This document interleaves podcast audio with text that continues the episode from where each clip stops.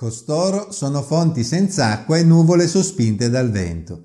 A loro è riservata la caligine delle tenebre, seconda Pietro 2,17. Fonti senza acqua, nuvole sospinte dal vento. Non sembrano molto utili, vero?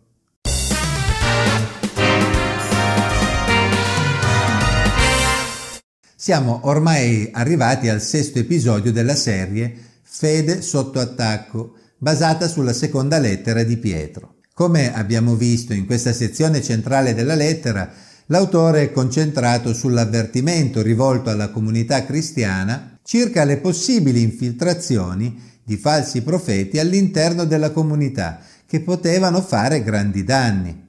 La definizione data in questo versetto coglie bene l'essenza di questi personaggi, fonti senza acqua e nuvole sospinte dal vento.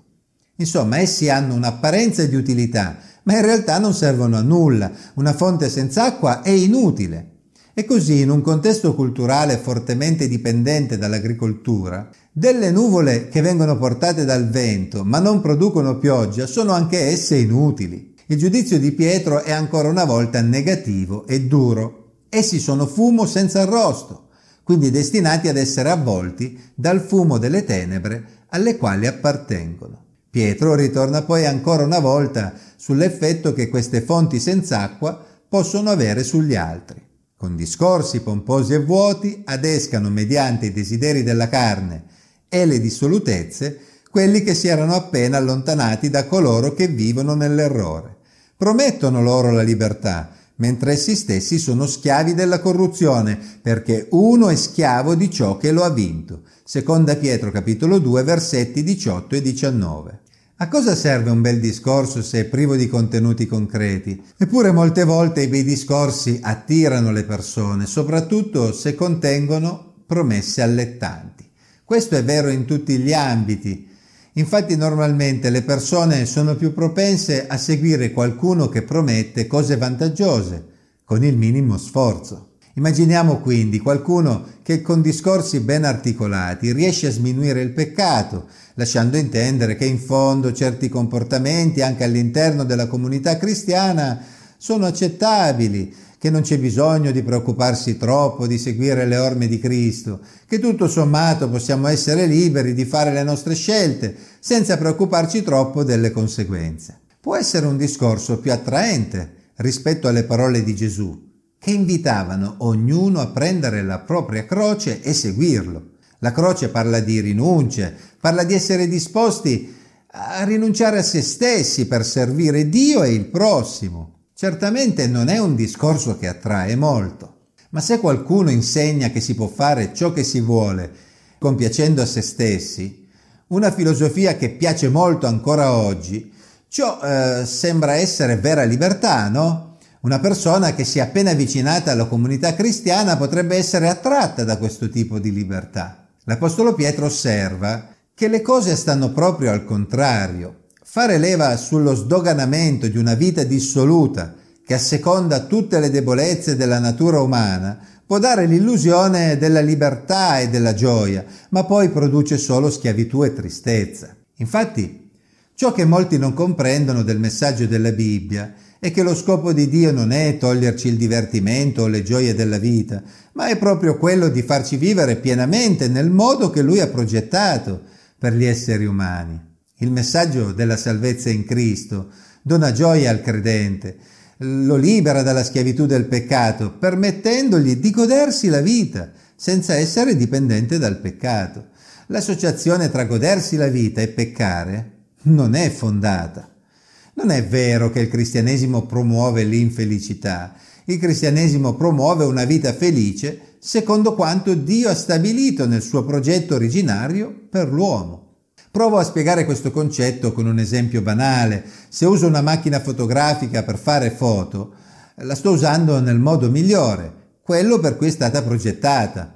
Non posso dire che siccome la macchina fotografica non può essere usata per fare il caffè, allora essa è inutile. Così, allo stesso modo che ci crediamo o no, l'essere umano è progettato per essere felice perché Dio ci ha messi qui per questo, ma non ci ha creati per peccare, andando contro di Lui. E non è vero che il peccato dona la felicità e la libertà.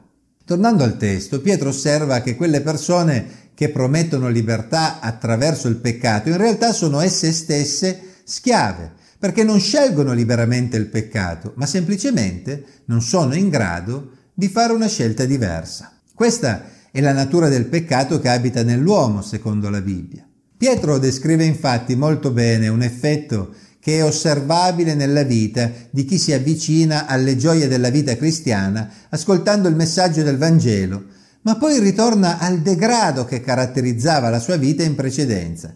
Pietro propone un'immagine molto forte per descrivere questa condizione. Se infatti, dopo aver fuggito le corruzioni del mondo mediante la conoscenza del Signore Salvatore Gesù Cristo, si lasciano di nuovo avviluppare in quelle e vincere, la loro condizione ultima diventa peggiore della prima, perché sarebbe stato meglio per loro non aver conosciuto la via della giustizia, che dopo averla conosciuta voltare le spalle al santo comandamento che era stato dato loro.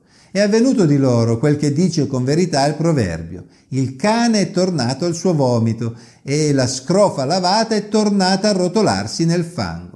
Seconda Pietro capitolo 2 versetti 20 a 22. Cani che tornano al vomito, scrofe pulite che tornano a rotolarsi nel fango. Quei comportamenti sono insiti nella natura di quegli animali. È triste constatare che una persona possa essere stata illuminata dalla luce del Vangelo, possa aver compreso ciò che Gesù ha fatto, ma poi al momento di compiere il passo decisivo della fede per riporre in Dio la fiducia e lasciarsi trasformare dal Signore, possa tornare sui suoi passi. Purtroppo ciò può accadere, ho visto molte volte persone che si sono avvicinate alla fede, ma non hanno fatto proprio quel passetto in più. C'è un momento decisivo in cui dobbiamo attraversare la porta della fede per abbandonarci completamente nelle mani di Dio, convinti che la vita che Egli può produrre in noi è una vita straordinaria e piena di soddisfazioni. Ma è proprio a quel punto che molti si lasciano lusingare da un'altra voce che dice chi te lo fa fare? Ma è proprio necessario? La vita cristiana sembra così noiosa.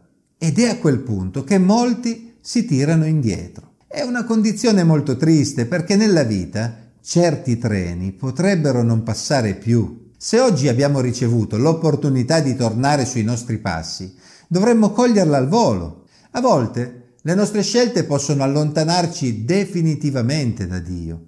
Come osservò Pietro, a volte si può tornare ad una condizione addirittura peggiore di quella in cui eravamo prima di venire in contatto con la luce. In quei casi come osservò Pietro, sarebbe stato meglio non aver conosciuto la via della giustizia, che dopo averla conosciuta voltare le spalle alla rivelazione ricevuta. Perché? Perché talvolta, finendo in una condizione peggiore, non ci si risolleva più e quel treno della salvezza magari non passa più davanti alla nostra porta. Occhio quindi, non lasciamoci abbindolare da fonti senza acqua, da discorsi pomposi e vuoti di chi promette libertà, ma in realtà non sa nemmeno cosa sia la libertà. Vi assicuro che in Gesù Cristo possiamo trovare vera libertà e se in qualche modo il Signore sta bussando alla tua porta oggi, non tenerla chiusa, ma aprili ora. Ricorda che a volte certi treni non passano più. Alla prossima.